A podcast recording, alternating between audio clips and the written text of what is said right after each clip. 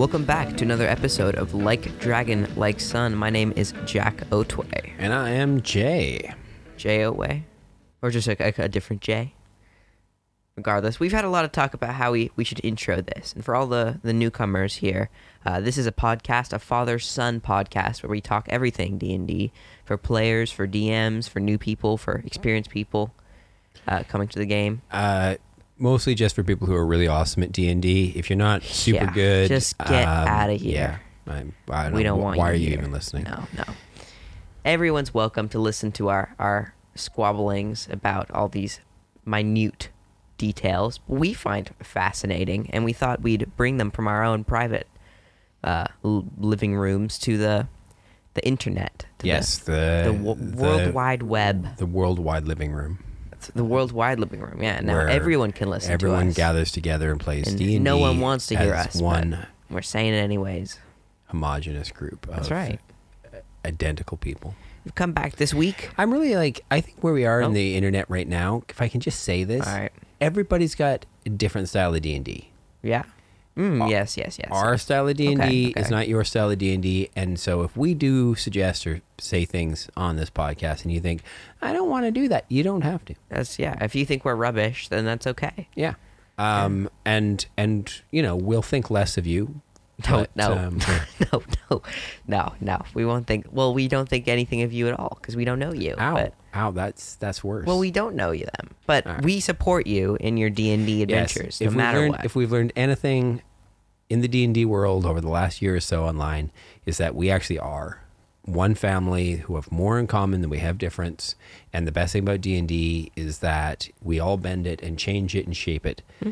And so all we're going to do for you today is show you some of our ways that we can shape it, Hmm. and uh, invite you to steal all the stuff that you really like. yeah, steal everything you like. This is still pretty obscure at this point, so if you pluck something from us, I'm sure your players won't So know that you have. What what's some of the the cool stuff we're going to offer up for people to steal today? I think today we wanted to look at the idea because I've heard this sort of up on forums and people ask me this like, well, sometimes my players want to loot the bodies of things and they're quite obsessive with that, you know, and it'll be beasts or I, too, whatever or guards or whatever, you know, and We've got one character who, by the, it's not much a player. Really, he is play, playing a character who's super greedy, who has a, like a massive debt, and he's been wanting to pay off, and so it makes sense. He's in character that he always says, "Oh, and I loot the body. I check the bodies. I check the bodies. I hmm. check the bodies." and sometimes that can be a little frustrating for the DM if they haven't necessarily like you know plan that Not- or know what to do in that situation. Does so we want to maybe every shed a little light guard on that.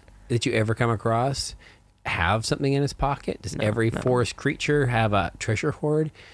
No, maybe not. But does that mean you just say no? Just say like there's nothing, you know, or there's uh, uh, uh, acorns or whatever. But Because isn't as a Mm, player one of the coolest things like, every single time Yeah. after a fight exactly. is there's a little reward. There's a little there's a little Mm. piece of candy.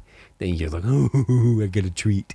And it doesn't have to be magical. It, It could be magical if it's some big grand like grand thing or Yeah, kind of makes bo- sense. Boss but like, fights and things usually result. or if it's like some something sort of like I don't want to say the word hag, but that's the monster name. Some yes, sort of the hags. um, Would- thing in I'd the, like in the woods that have some cursed items in their possession I- that could I- result in a magic item. Just mentioned But- hag since you brought it up. Uh, I also think there should be male versions of the Mm. hag. I don't know what we call them. I don't know if they're called like haggers, It should be hagusses, yeah, non-binary versions. non-binary hags. Um, No gender restriction on the hags. Anyways, yeah, I, I like kind of the idea of um, just generally referring to them as forest witches. forest witches, but not all of them Um, are forest or witches. hedge- Some of them there's like witches. sea hags I know, and okay, night hags, All right, and true enough. Um, and then you call them hell witches. and know, and or- I, witches is a funny term because it can mean a lot of things to a lot of people, and can, they can be like obviously Glinda Good witches and things out there, and we get into a whole nother sort of issue. But it's and that's been a whole homebrew thing we've been writing up. yeah, I'd like to, to write a future. playable class of witches for Halloween this year, but we'll see how that goes. Um, But anyways, yes, there should be male hags, and they can be grumpy old buggers who like come out of their like little hut in the forest or wherever and like get off my lawn, you whippersnappers. They can be like you know, they can still be a funny kind of kooky old character, but hmm. yeah, still have like spells and things. Anyways, it's 2020. There is no more. Evil. There, well, there is no more. Well, you don't Evil have to be evil. eradicated. You don't have to be male or female. You don't have to be a particular color. You're free to do whatever you, You want. You can be whatever you want We're to be. supportive of whatever you want to do. Uh, But yeah, enough. As long as we get, of- as long as we get to loot your body But- when you're dead. Yeah, exactly. As long as we get to loot your body uh, when you're dead, which is what we're going to talk about today. And there's And actually a lot of resources out there about this. Yes. If you're a DM right now and are so thinking, ah, crap, I don't, I don't want to have to. Give my players some magic item or say nothing. You yeah, know, like, because if you keep handing out magic items, like, you know, it's the price is right, then you know, they're going to lose their value. Or maybe you they Overpower the get they overpower the characters and- or then you get the retcon, and you weren't planning for that. But So- sometimes a magic item can be a fun addition, but sometimes it just doesn't make sense for your dire wolf to be holding a Vorpal longsword. But where did that come from? Just had it buried under the tree. Look at Hmm. That. Uh, so the answer to this, our answer to this, is trinkets. Trinkets. Well, it's one of our answers. Uh, there's a lot of resources out there, but one of the simplest ones as a DM, you might have access to the player's handbook, whether through D&D Beyond or in physical if copy. you don't, we have a I physical don't copy right know here. how you're but- playing Dungeons and Dragons, but Mm. hey, good for you. and how your players are playing that. But there's the beauty of D and D. You might not own it in person, but it, it's online there, and you can just look up trinkets on Google, and the PDF shows up for the player's handbook, page 160 through 161. If you're looking for it by page by page number, it's also in the index. You can look it for it there. But um, All right, so I loot the body. Roll, roll the the body. D100. All right, okay, let's what I set the find. scene a little bit. Let's set the scene uh, as an intro. All right. So I've just uh, um, I'm I'm playing in a Ravenloft campaign. Uh, we've just uh, stumbled across uh, a villager's house in Krezk. They don't usually have anything of real value in there, but I just don't want to say the house is empty because that's like dumb. Uh, so it should have something after they ransack it that would they find. So let's roll. All right. And so this is just straight player handbook. Sort This is a, sorry. This is a D100, D100. Let's go for it. See what we got. 24. All right. 24 is a multicolored stone disc. Now, I'd like to use my inspiration point and re-roll this. I don't know if you can use inspiration to reroll just anything, but I'll entertain this. Wouldn't it be great though in the game if your Can- players turn to you question. of all the things they could use your inspiration point for? Like most players hold their inspiration points. I've got this sort of rule now that Mm. Or like uh, random encounters. Imagine like you're about to roll a random encounter and the player. you says, "I use my basically yeah you if you gain inspiration during one game you have to use it before the end of the next session or it just goes Can away you use? But then there's a So question: burn it can on you whatever use you it on other people's Yep. things? yeah i let them transfer i let them Can you? yeah Oh. well, but usually with a pep talk like they need to actually But how do they pep talk the DM? Because you're the good well it depends what they're it no? depends well yeah it depends though like if Or you so in my the game the the game i played last night fun. we had one character who had to try and figure out the mechanics of this uh, this ancient contraption to try and make it expl- like set the timer on it to explode. Mm. and he rolled really badly. And i went over and then like gave him a back rub and said it's okay spike. You can do this. You can do this. Focus. You i know i believe in you. I trust in you. And uh and then he got to re-roll again. And he rolled much better. And we didn't actually blow the thing up and kill us all which was kind of a good way to spend an inspiration Yeah, point yeah. but i'm going to burn it in a really stupid way right now and say multicolored stone disc don't cut it dm roll me roll me something juicier 88. 88's got to be juicier. Come on. I'll take an 88. That's All a right, lucky what is it- number what does in 88 say? Chinese. It a It number. says a book that tells of the story of a legendary hero's rise and fall with the last chapter missing. That's very Ravenloft-esque. No, Yeah, You could really spin That's that. actually quite good. very good. Um, yeah, and if you know the game well, you could like you could make it. Uh, you could find a character in it like Markovia or somebody like that, and uh, you know who is whose name is in the game but is like come and gone, and you could yeah fill them in a little bit more on the history of them, except the Mm. how they died at the hand of Strahd. Yeah, Kind of very leave that spooky. chapter very out. spooky. But And that's it's just a kind of simple cool. Like Strahd would have rolled, shown up know? to rip that chapter out. exactly. That's Exactly. the sort of thing he would do. Mm. Yeah. Oh, I love that. See, that's what part of D and D that I love. When something random like that isn't just stupid random, but you find a way to take a random item like that and bend it into your game. The players see that it was random, that it was a roll, and that you, as a storyteller, can find a way in the moment to wind that into the story. That's moments like that feel super cool. I think both as a player and as a DM because the story becomes a collective tale. Like they've done something and the dice have had agency and like there's all these things that have happened that work together to to put another little Create a unique yeah, experience. and it's put a, another weird little element into your story and something that's not going to disrupt it in any like huge yeah, no way. magic way. You know? Um, we've got And another another like we just did. If you roll something and you're like, ugh, I, I don't know about this, you know, just re-roll it. yeah Free, Uh, there feel is free to re-roll exactly. it. Yeah, yeah, yeah, of course. Yeah. I mean, especially on a treasure item list like this, if Yeah. it doesn't have make any sense. And if if you don't want some extravagant, like weird, esoteric item, maybe just put a couple coins in his pocket. There's um there's a book I'd like to recommend to our listeners out there. It's uh, This is a little bit more of a this- purchase, you know, a little bit more i- out there. But If you're willing to, if you want to spend a little money on somebody, um, it's called Table Fables, a collection of tables for the weary game master by Madeline Hale. Uh, I love this this collection. Mm. Yeah. So many beautiful ta- tables with little drawings in between it. It's a paper product. Um, I roll on these. I a like these a lot. It, Just for it's fun got oh, there's got stuff in here like so you know. unique. Have you ever been in one of those situations where they're for whatever reason you thought, oh, I'll just there put a a random festival guard in here, or- yeah. a- and you, they're like, what's the guard's name? And you're like, oh crap. There's a D100 list here of names. Pretty awesome. Roll one for me. Uh, sixteen. Uh, that's Davis that you've just met. Davis. Yeah. All right. who's, who's his buddy and- next to him? and Who's roll that buddy roll next to Actually, him? roll a D12 to go Oh, for okay. Davis. uh, Seven. Uh, Davis the Aged. So right there, that gives us a little bit Yeah, so more. he's a- maybe a little bit old, He's a bit yeah. older character. I love that. So simple. Like, and then there's there is other things here for character background stuff. You run to start to really generate an NPC on the fly. Mm. It's got stuff. But back to raiding the bodies of that of Davis the Aged, who we just murder hoboed. Right. Um, poor Davis. We barely got to know him. And there's a, a D20 pocket filler Oh. list here, which I quite like. A pocket filler rather than even a treasure on the thing. It's like, all right, I go through his pockets. What do I find? Ten. Uh, okay, now roll another D10 for me. One. Uh, yeah, okay. The only thing you find in his, in his pocket is one loose button. It doesn't seem to match button. anything on his clothes. Interesting. Perhaps he's a button collector.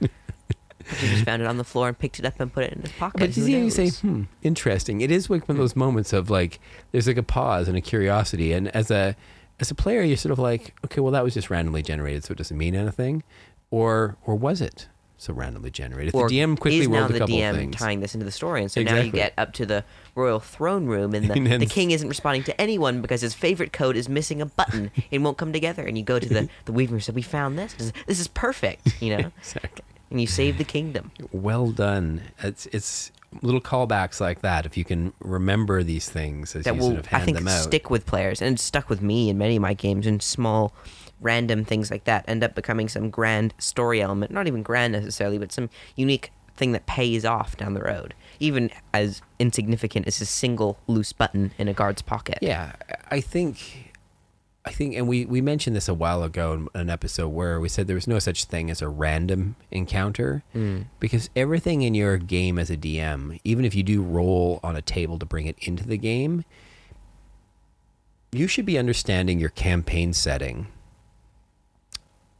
so well and the story that that's unfolding uh, and the story that's the bigger story around it that you can tie something as simple as a button or a book about a fallen hero into back into your story in a meaningful way in some way that the players um, it, it it enriches their experience. So rather than you know they've just got this preordained stuff that's written on the page of some you know uh, module that you're running instead it becomes a little bit more organic a little bit something that all of you together are building on the fly Exactly. Improv And if you don't want, if you can't really order uh, a physical copy of that book, there are other online resources for more sort of Absolutely. unique There- options. you like I think there's series out there, like things like I loot the blank, you know, Yeah. and things Yeah. like that. There There's, I, I know on cars and things like Pinterest, that, I've, right? I've got a bunch of, bunch of pins for yeah, very specific like looting of various races monsters and monsters and, whatnot, bodies and you things. can roll on that, especially when you know Uh, there's going to be an encounter like that, and that your players often do that, or you can start to encourage your players to do that more to introduce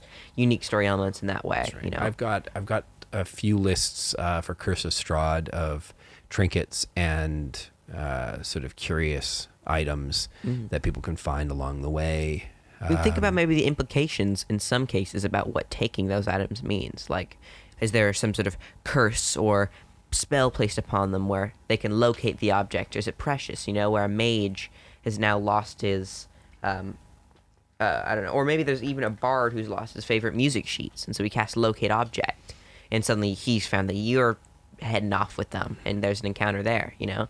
Or some sort of confrontation, you know. Just think about maybe what that could mean for an encounter down the road, uh, like is there a clairvoyance or some sort of scry thing set on that object or Yeah. uh, unique thing there? Is it an alarm and it sets off things and the players try to pick it up or interact with it you know? Or is it some sort of weird snare trap or glyph of warding that ends up exploding the party you know? Or you know just fun ways of tpk the whole session you know but just something to consider so that it's not just a standalone thing and this isn't necess- like like we said not everything has to be magical or have something like that but even thinking about that how that the implication of taking something like that and looting in a game could be a negative or positive down the road you know Yeah. Well, the stuff for the Curse of Strahd, while it doesn't, it may, it may have small magical effects. They tend to be creepy rather than anything that or nerfs the character. So that's another way to sort of play it as well. You can do stuff that adds atmosphere, that layers in the, you know, ooh, where are we? This place is this place is giving me the serious creeps. Um, build that sort of feeling. Uh, well, if you're doing Curse of Strahd or whatever feeling your campaign setting has, through the the items and things, the little things that you're gonna f- dig up in people's bodies or in their shelves or drawers or under their beds or wherever it is your players go looking for people's stuff. Mm. Yeah, exactly. And and I think another example, maybe with Curse of, Curse of Strahd, is the sort of idea of curses.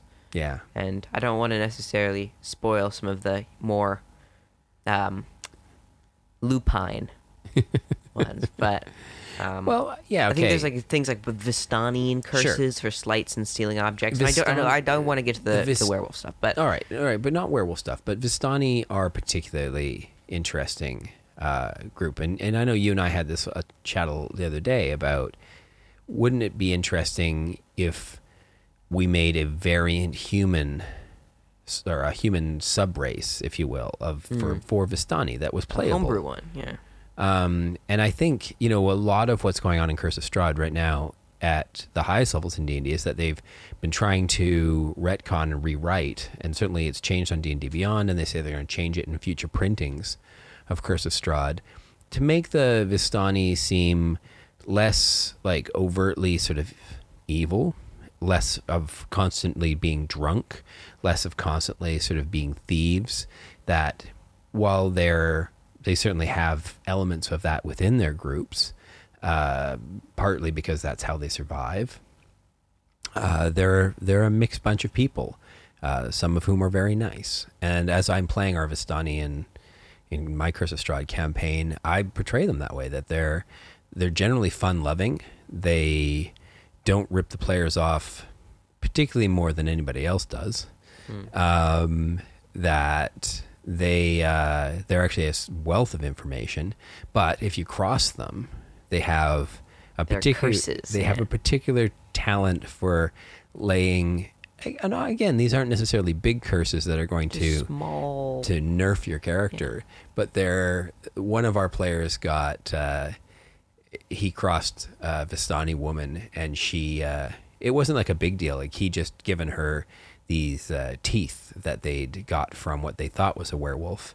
They'd actually only killed a um, jackal were. Yeah, which is like a CR one half creature, and a werewolf's like a CR three. And these were first level characters, so they thought they were all pretty badass. taking down the jackalwere. Yeah, werewolves are no big deal. We got this. We're gonna like clean out all the werewolves. And then of course they made this little bracelet out of these things, and he gave it to this woman, and uh, she was showing it off to her Vistani friends, who started laughing at her because she thought it was werewolf teeth. And they like all like the elders kind of recognized it as something else, and so she storms back over and throws the bracelet back at him, and then utters a curse that makes his teeth all janky and sticking out in funny, weird directions. It doesn't actually, it hasn't even nerfed his charisma or anything. He's a very sort of charming warlock, um, but it's given him bad teeth. Mm. And he can get it fixed with a remove curse spell if, like, you you know wants to pay for one down the line. There's places where Or that when the characters end up learning remove or curse. and and or the Vistana, uh, she decides to say, "Hey, I, I, you're no longer cursed." And of course, at which point she takes some psychic damage. There's a downside for the Vistana. Hmm. Every time they they place a, a curse on somebody, they uh, depending on how bad the curse is, they take a bit of psychic damage. The ones that do start to Hmm. nerf your characters, the ones that actually have real effects, can be yeah, real bad. you know, like a couple or a few d6 worth of damage to them once that curse ends. Mm. So they got to be a bit careful how they deal them out. Yeah. But wouldn't that be cool to have a player who could do that? Yeah, I'd I'd love to. I think I would put restrictions rather than just going curse, curse, curse, curse, curse, curse, curse, curse, curse. You know that, um, it has a timer to it Mm. a little bit, and so there is you're gonna rather than just be like, oh, someday he'll remove curse it. Like it's like okay, I yeah, I'm gonna feel this later. You know, like for doing this regardless, and nerfing that a little bit. And I think also that you can't just try to curse something, try to curse something, try to curse something until it works.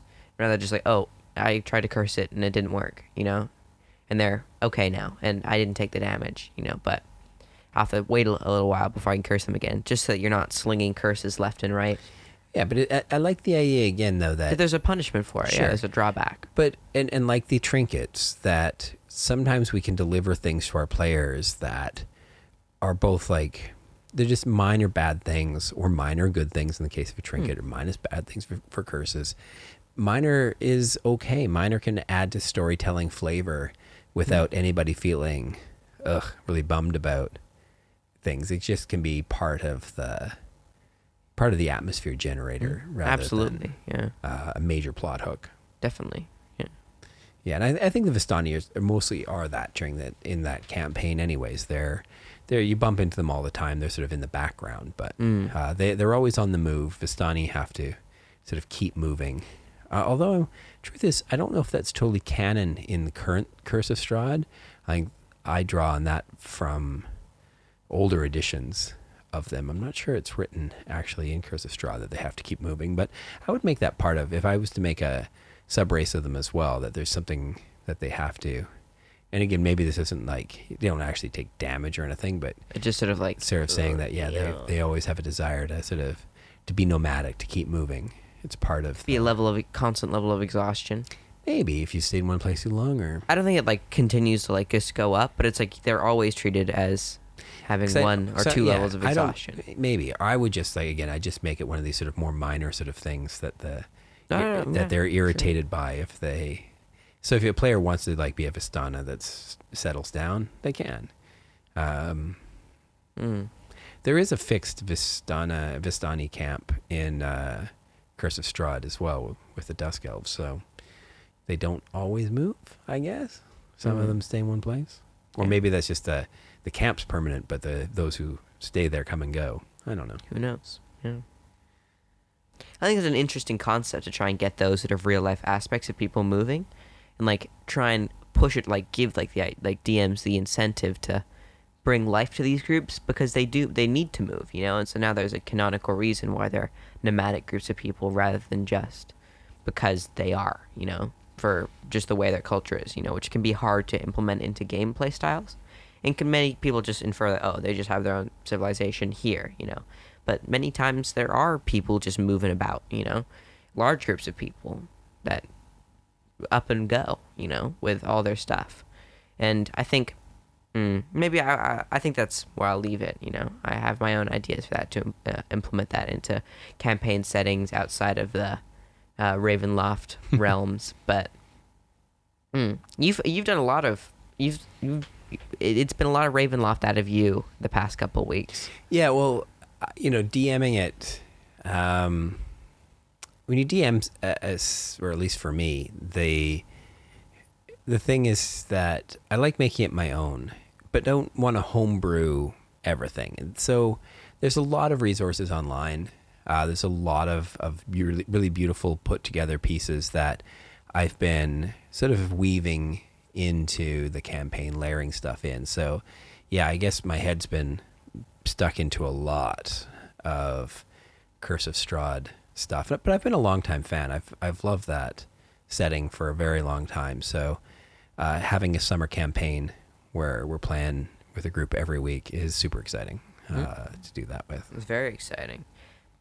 I suppose I have a question for you. I haven't DM'd in quite some time. I'm hoping to get back to that. Um, my friends and I have sort of devised a, a bit of a, not necessarily a schedule, but a system where we can all get a chance at DMing and trying out new settings and being sort of creative with the way that our campaigns or one shots, if you will, sort of end up working. But uh, how much do you experience metagaming in your in your day to day? Not your day to day, but in your sessions. Yeah. Uh, so like the campaign um, I played last night, just the homebrew one. We're currently a bunch of low level characters off in another realm of existence. I don't want maybe don't call out a specific player, but, but no, no, no, it's me more than anybody. Um, our DM's really, I mean, he's he's quite kind when it comes to. There's quite a few new players at the table, but he's very insistent, and I quite like it that new players get to make their own mistakes. And that the more experienced players at the table just shut up and let them make their own choices, right? So don't be telling them what to do. Don't be telling them, you know, even if you're basically trying to share the best tactics for the party, he really does want it to be more of a just a, you know, let the noobs make noob mistakes sort of vibe. And I'm like, okay, that's, you know, for the most part, that's kind of cool.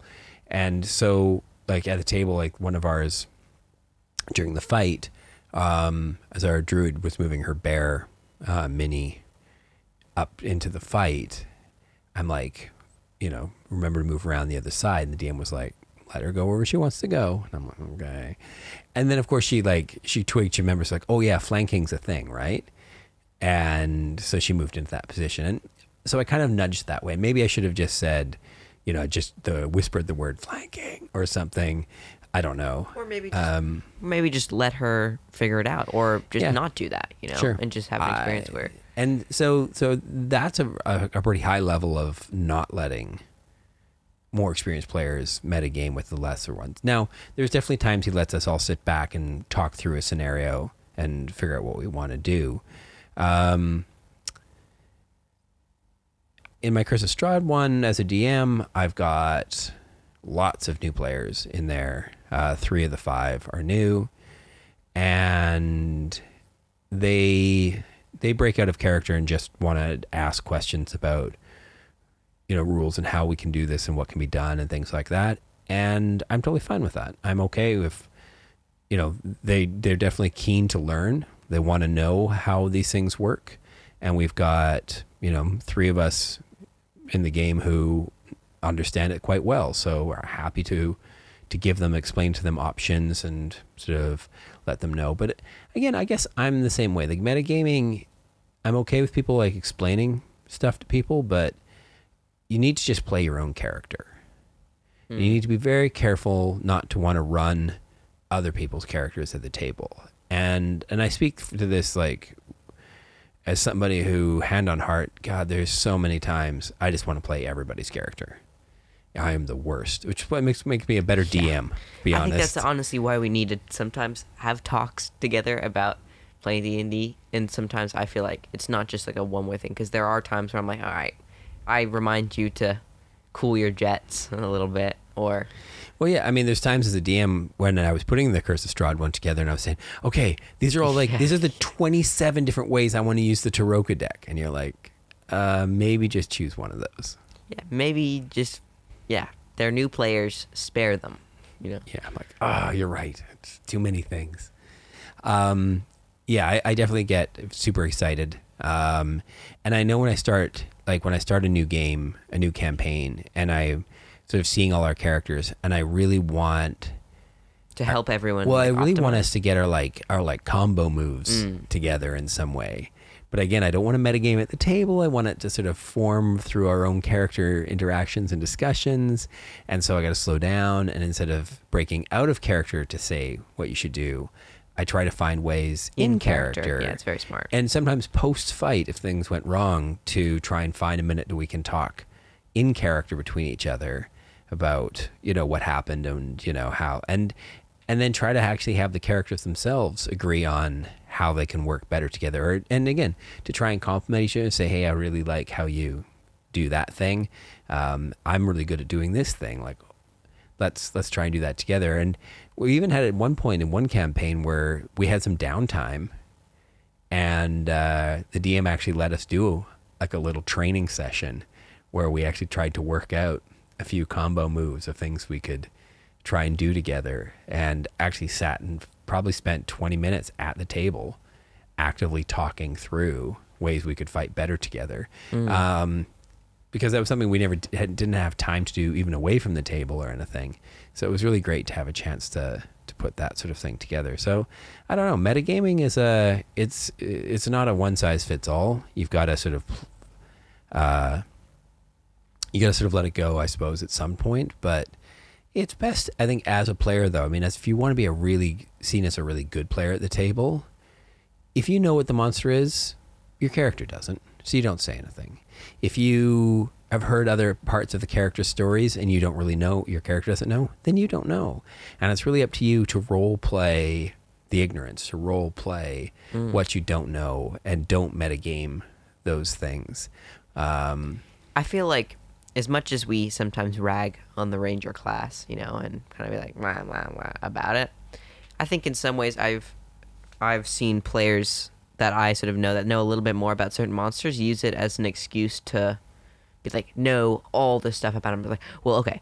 Well, my, my favorite enemy is dragons, so I know that they're they have a sturdy amount of 209 hit points or however they might have, or things like They've that. just got the monster manual open and they're just like reading and I'm like, mm, okay, even if you are a specialist in that specific type of monster, you might not understand like all these certain yeah, I, things. I think well, this is another thing. I try to think that players in character should really avoid talking about mechanics in character. yeah, and even out of character should keep them the the chat about mechanics to a like absolute minimum. Um, you know the you, you can't help it. The new group of people, you'll often see players who are like, okay, who's got the best AC who's or got the best stealth? Who- persuasion. yeah, which or, of us has yeah. got the best this, and and I guess that's okay to like. I think in some cases, like asking like like who has the best persuasion is maybe just a, a rough way to put it. And I think a good example is with critical roles. Like I make an insight check, you know, saying like maybe instead say, hmm, I don't necessarily believe. Do I believe what he's saying? Like framing it like that. Yeah. Um, and there are some cases where I think you can suggest certain players to go up, like when the king says, uh, "Speak to me about this sort of thing," right? That and the person like they'll try and coordinate who has the best charisma to try and speak with the king. And I can see in a situation that can make sense. If but when you- someone's like, um, like they enter a room, make a perception check. Oh, let's find the person with the best perception. Like, no, you're the one who entered the room. You're Yeah. the one making the perception check. And I think once you've played together for a while, hopefully, especially if you've played together regularly, um, hopefully, if you're using something like D and D Beyond, you can spend a bit of time looking at each other's character sheet, Mm. so that out of game, you know that. Uh, you know who's got the best stealth, who's got the perception, best perception, who's got best persuasion. Or- that you've played yeah. enough and you've seen each of the players and their characters, the PCs, doing the things, and you're like, okay, so in character now, my character has spent enough time with these people to recognize that character X is really stealthy, and so we can recommend that. All right, you're a scout. Go ahead and check out ahead Hmm. I for think, us. but e- like that's easy to say with like longer campaigns, and I'm sort of a part of the teenage era where campaigns last maybe two or three sessions, but kind of like fizzling out for a couple months or forever, right? And we typically jump from idea to idea, from one shot to one shot, Yeah. uh, with new characters every time, you know, and so forming those ideas is kind of challenging. Most of them are PvP, so we don't really need to. Uh, some for some reason nowadays, I wish we'd play more non-PvP battles. As interesting as they can be sometimes, Just like, pick it's one not. monster and put it on the Yeah, board and say, okay, know. this this Thursday coming Thursday, we are fighting, and I don't know, pick a dragon, put something big on the board, and just say, okay, everybody build a character that can build fight a dragon. Mm. Your ranger shows up again. Yeah. Well, I mean, they're not better at fighting them, that's for sure. They're just better at understanding, recalling information about them, I and know what tracking I them. I know what his AC is. I think he moved five feet that direction. All right, you know, not very helpful. But, um, yeah, I just I think the way I would do it is like there's sometimes in a thing where we'll say like describe your character, and people will just be like, um, I'm an Aasimar rogue, right? he's blue. Well, that's even better than some people do. You know, like some people like won't give a physical description. There won't be any sort of idea of who what they act like, what their specialties are, or things like that. And so I'm I'm sometimes a a, a, a, cr- a criminal of this. What do you say? A victim? wh- What's I don't know. Phrasing for that. Perpetrator. A perpetrator uh, of this rule as well. But um, I find that maybe, especially when you're sort of first come to the table and describe your characters, the way that I want to be able to do it is like um, you see blah blah blah blah blah approach, and you don't have to be some all sort of crazy like the lights dim in the room as he enters, like that guitar riff, you know, or whatever, right? But um, it could be just like oh, you see someone enter with long blonde hair, you know, uh, and a, a, a cocky grin on his face. You know, you see he's And one gold tooth. Yeah. That goes ting every time he smiles. Cool. Yeah, that's great. That's amazing. And I think there's tables out there if you want those unique things for you as well. You know, Just make them up. or make them up if you've got a good imagination like my father here. But um, also, but then being say you say uh, you can see he's enthralling uh, with his performance on the top of a table, a bunch of people around him, and you get a, a general vibe that he's good at uh, persuading people and maybe even telling lies sometimes. You know, you see there's a little bit of uh, deceptiveness in his eyes or things like that. You know, um, just as a way to like hint to the players that hey, I'm good at this stuff, and hey, I have an instrument, and I'm charismatic, and I'm cocky. Maybe I'm a specific class that's saying, yeah, I'm just a, a human bard. Um, yeah, Yeah. Uh, well, maybe one Or of the first things you do when you introduce yourself to everybody is you, um, you present a boastful backstory. Hmm. Uh, I mean, already we know that a lot of beginner players overwrite their backstories. It's just okay. Or underwrite, overwrite and underwrite, both exist, and both are okay. And sometimes I'm like, all right, well, that's the backstory that you've just overwritten. That's your dream backstory. It's maybe not quite as good as the actual story, but that's the one you tell people, and that's cool as long as you know your, uh, you know, persuasion or deception uh, exceeds their wisdom or insight. Um, yeah.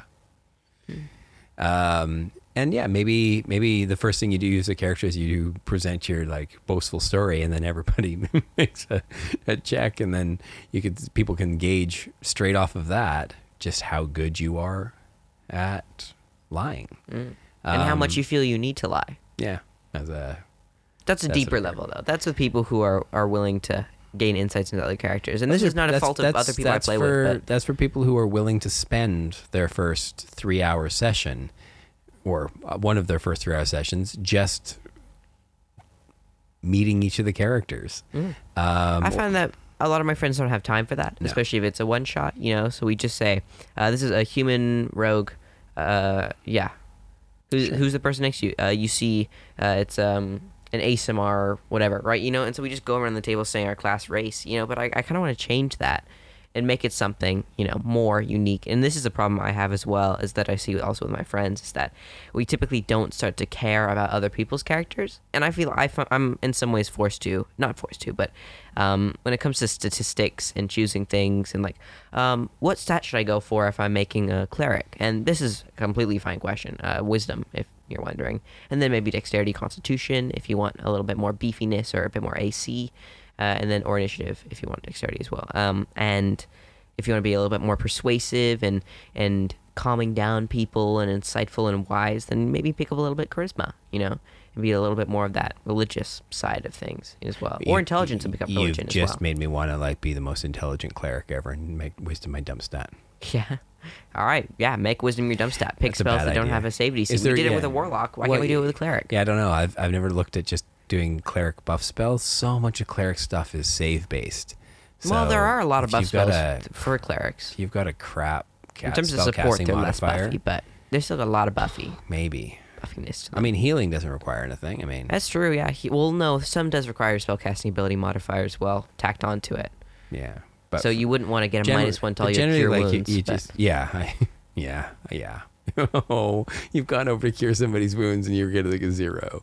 Mm, not there goes or you have negative two wisdom or something like that. Do you, like, roll a one you, and like- you actually harm them Do you like trying to heal them? taking more life from them? Oh dear. You're like you try to like patch them with magic, but you just kind of you're a little intrusive, and it just kind of like makes it the injury hurt a little bit more, and like oh, those soothing salts ended up just being salting the wound or things like that. I, And I still funny, love my but- barbarian healer. She after every fight can patch up everybody in the fight without Mm. anybody having to burn precious spell slots. Yeah, and um, shout out to this this thing I've seen online. This um, savant class homebrew on r slash arcana, which I think is brilliant. I mean, there's some odd writing errors in just terms like the way it's language, but that's inevitable. I have them all the time. You know, it's not a big thing. But this is very well written, very, very, very well written. Like all the names and the way it's balanced, like the consideration going into it and the subclasses and making it stand out from other sort of un- like things Well, as well. While introducing, the, I suppose it also has an element of meta, um, metagaming a little bit without making it feel unnatural. Because there are things like where you're, uh, you can gain insights into an enemy you're fighting, and the naturalist subclass may be able to uh, understand what kind of creature type it is. You know, which is a meta information about a monster, but still kind of makes sense for a naturalist to understand. Uh, a philosopher can uh, understand the, uh, a creature's alignment by hearing it talk and things like that, right? It's a pretty advanced class idea in a way though, because it's such a support character. Yeah. Where well, it's not even a healing support. Well, I mean, there is one. it's support, yeah, in knowledge base. It's Exactly. it's uh, exploration and role play. Exactly. uh, where and it lacks a fair bit in combat. Mm-hmm. But and and if you've got a big party, if you've got a party, if you're playing a big table like six or seven, um, that would be something I would maybe, especially if they are more experienced players, you take to the DM and say, okay, look. I'm not going to be able to build my character on D and D Beyond. Here's the it, the class. It sits on Reddit. People have stress tested it. It's pretty damn good, but we're going to have to do this the old fashioned way. We're going to have to make this a paper character. You cool with that? And again, if you've got experienced DM and they can have a look at it, they'll immediately see that yeah, that's cool. You could go that way with it.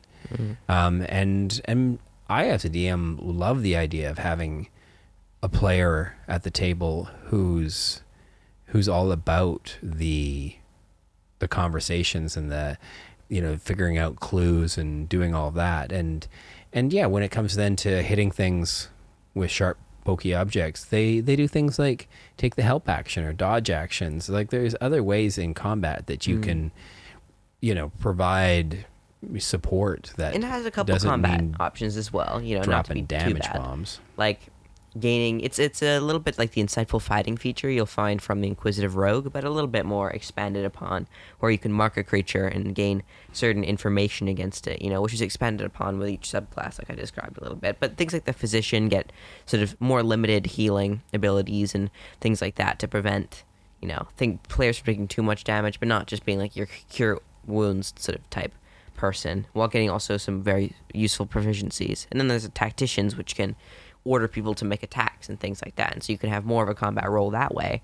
And rather than making the attacks yourself, give your allies extra attacks and maneuvering and things like that that uh, help them in the battlefield in certain ways. And I think it's a very unique, you know, lots of great subclass Yeah, write-ups, it- great like I image integration. for like- somebody like myself who well wants to yell out to other players like where to go and what to do. Um, that's super great. Mm. Uh, I recommend checking it out. You know, leaving a comment if you disagree with some of the stuff down there, and not taking our word for everything, but at least giving it a, a look. You know, and if your player, if your DM doesn't allow it, I don't blame him, him or her or them.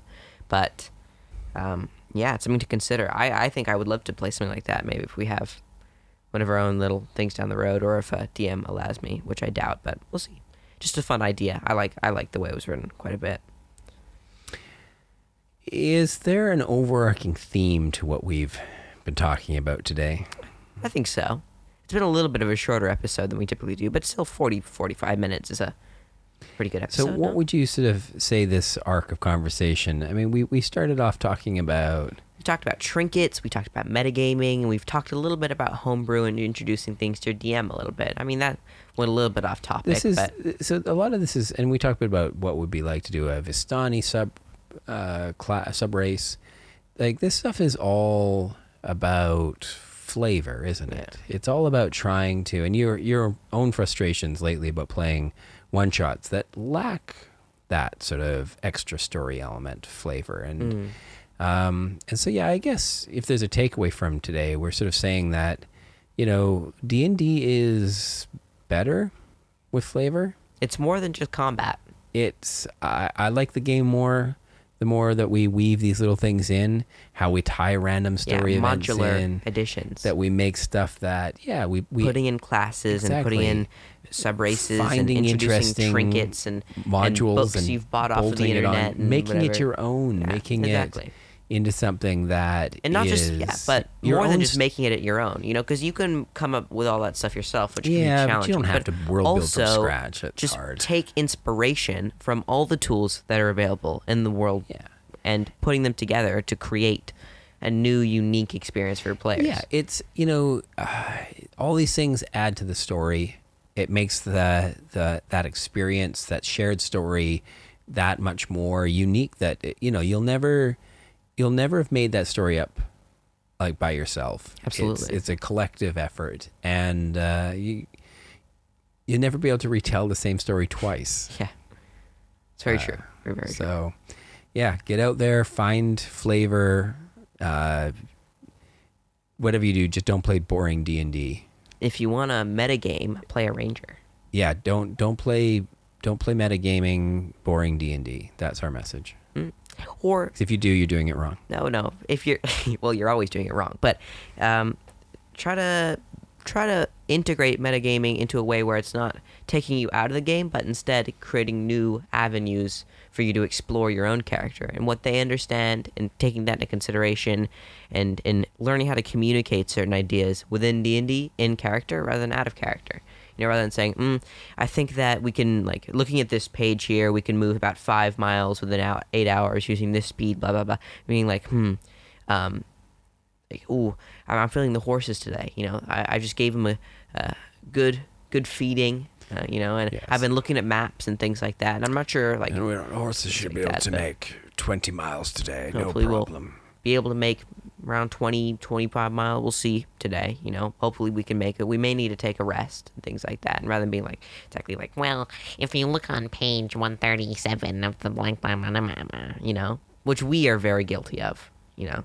We, I, I, I, I flip to certain pages and even this episode we're like just cool stuff on these pages, you know. But rather than just hold my breath for one Yeah. minute plus my constitution modifier. Where instead you can say, I've practiced holding my breath many a times Mm. under cold water. I think everyone can get to like really holding the breath long. I think that's just dumb once, metric. I once held it for four minutes. I want to roll. I want to keep. I want to make my own breathing metric because people I've seen like actors and whatnot. Like they just say like, "Oh yeah, I trained for a couple months and now I can hold my breath for five minutes. No, no issue. Ten minutes. Yeah, I, this comes back to a flavor thing again. Um, just a proficiency. Underwater want- breathing Do you want well, breathing? Just suddenly you can breathe underwater. Exactly. But yeah, the idea of um, the skill. idea of like, could you do minor talents that if uh, a player trained for a period of time, that they could get better at particular things in the game? And I could think you also dash, looks at Could you like say dash, which is limited in a chase scenario to um, three dashes plus your Constitution modifier before you have to start making. and I think that's ignored. I think people just dash, dash, dash, dash, dash. Dash. Well, but I think but I think some dash scenarios are okay, but in the chase one, it's set up that way so that those involved in a chase with the highest constitution can outpace those with lower constitution. Constitution being a measure why of is your speed endurance. so flat? Why is jumping has got all these crazy mechanics? Why is f- speed always thirty feet or twenty five feet if you're shorter, Well, or there's a difficult- twenty five feet if you're wearing heavy the armor? of the or days, there's a, you need a simplicity to keep things on the table. then why can't jumping be simple? Why can't because all you- that be simple? well, Why isn't that tied to my scores? All good questions. All good questions. Jumping's not that complicated.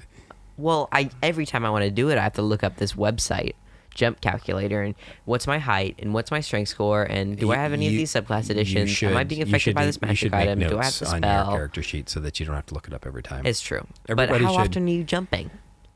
well, that's just it. I mean, it's are you true. somebody with a jump spell? You should Very, know very this true. thing. Yeah, you should learn how to manipulate the 3D on the battlefield. That's a whole nother and, discussion. and here's yeah another pro That's tip that we're going to sign off with tonight.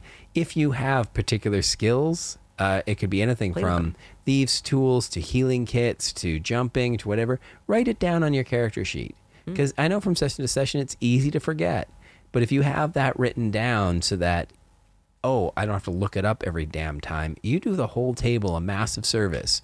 Put on you your immediately notes know exactly how far D&D it is. Beyond. Yeah. You know, go to the notes section, click on other, or click on whatever, and just start writing all that campaign information if you're the campaign information collector, Or- or, or- the your own information. Or you could have another little notebook.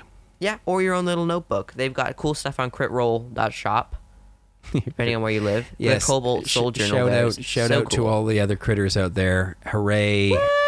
it's Thursday again. It's Thursday. Uh, Is it Thursday yet? At least there are Thursdays again. That's nice. Yeah. Uh, so, yeah, that's a good thing. Hooray for that.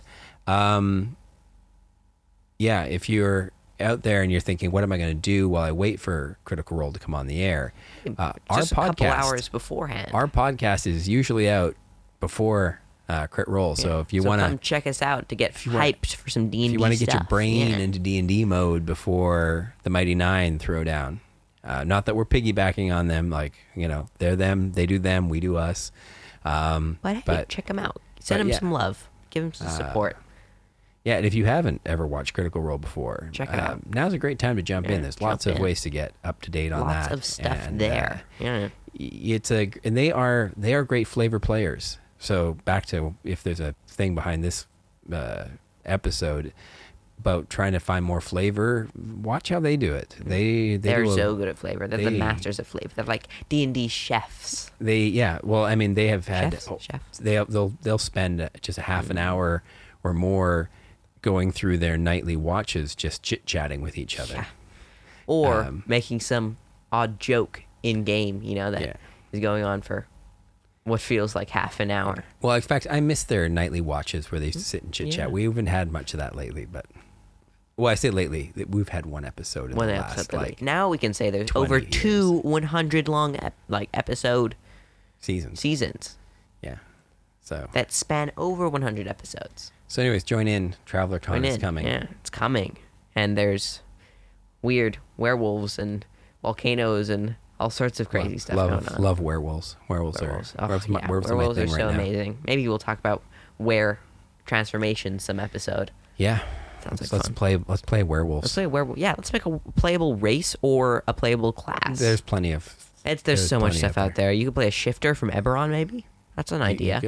Go Path of the Beast from our new, uh, or not our, but the the new UA stuff. There are there are definitely already a lot. Blood of Hunter? Cool things. Yes. Yeah, Speaking about Critical Role, there's another class from that game. There you go. um, Yeah, it would be great if all of us could uh, add new classes too.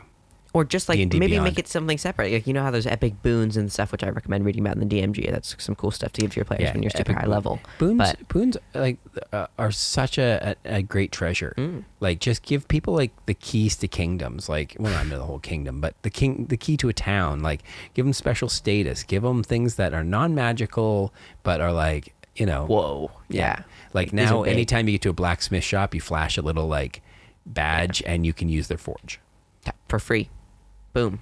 Like downtime taken care of. Or like you could now have access to this wide array of like registered and trademarked magic circles in this one brand.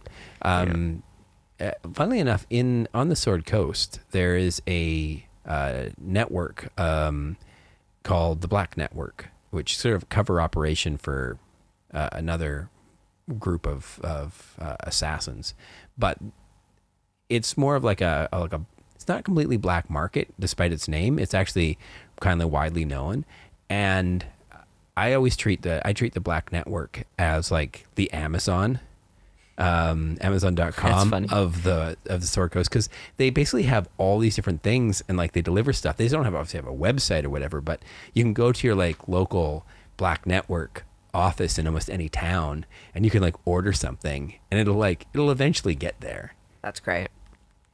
That's cool. Yeah. So I Well, was- maybe mundane items more than. I want a bag of holding. yeah, it's not so much. Yeah, well, Or maybe think- it's someone claiming it's a bag of holding, but in reality, um, you should read the reviews first. Yeah. Uh, maybe it's more eBay than Amazon. anyways, uh, Wish. anyways, make things make things your own in the game. That's right. Adds Take- a little flavor. Take charge of them, have some fun with it. D and Uh, D. Be a D and D gourmet chef yeah, once in a while. Add some Sprinkle flavor. some things in, like these trinkets or homebrew or whatever you want. yeah. Spice it up. Spice and that's up. our message this week. I have been Jacko Way, And I am the flavor dragon, Jay. Flavor Dragon. That could, that could be all sorts of colors. Flavor dragon. Flavor Dragon. He sprays spice. Spice as his breath. weapon. Makes people like sneeze and like like pepper like kind of cough up a little bit. Um, and we wish you happy gaming. We wish you a Merry Christmas. May Oh, all right. your rolls be right. twenties. Bye.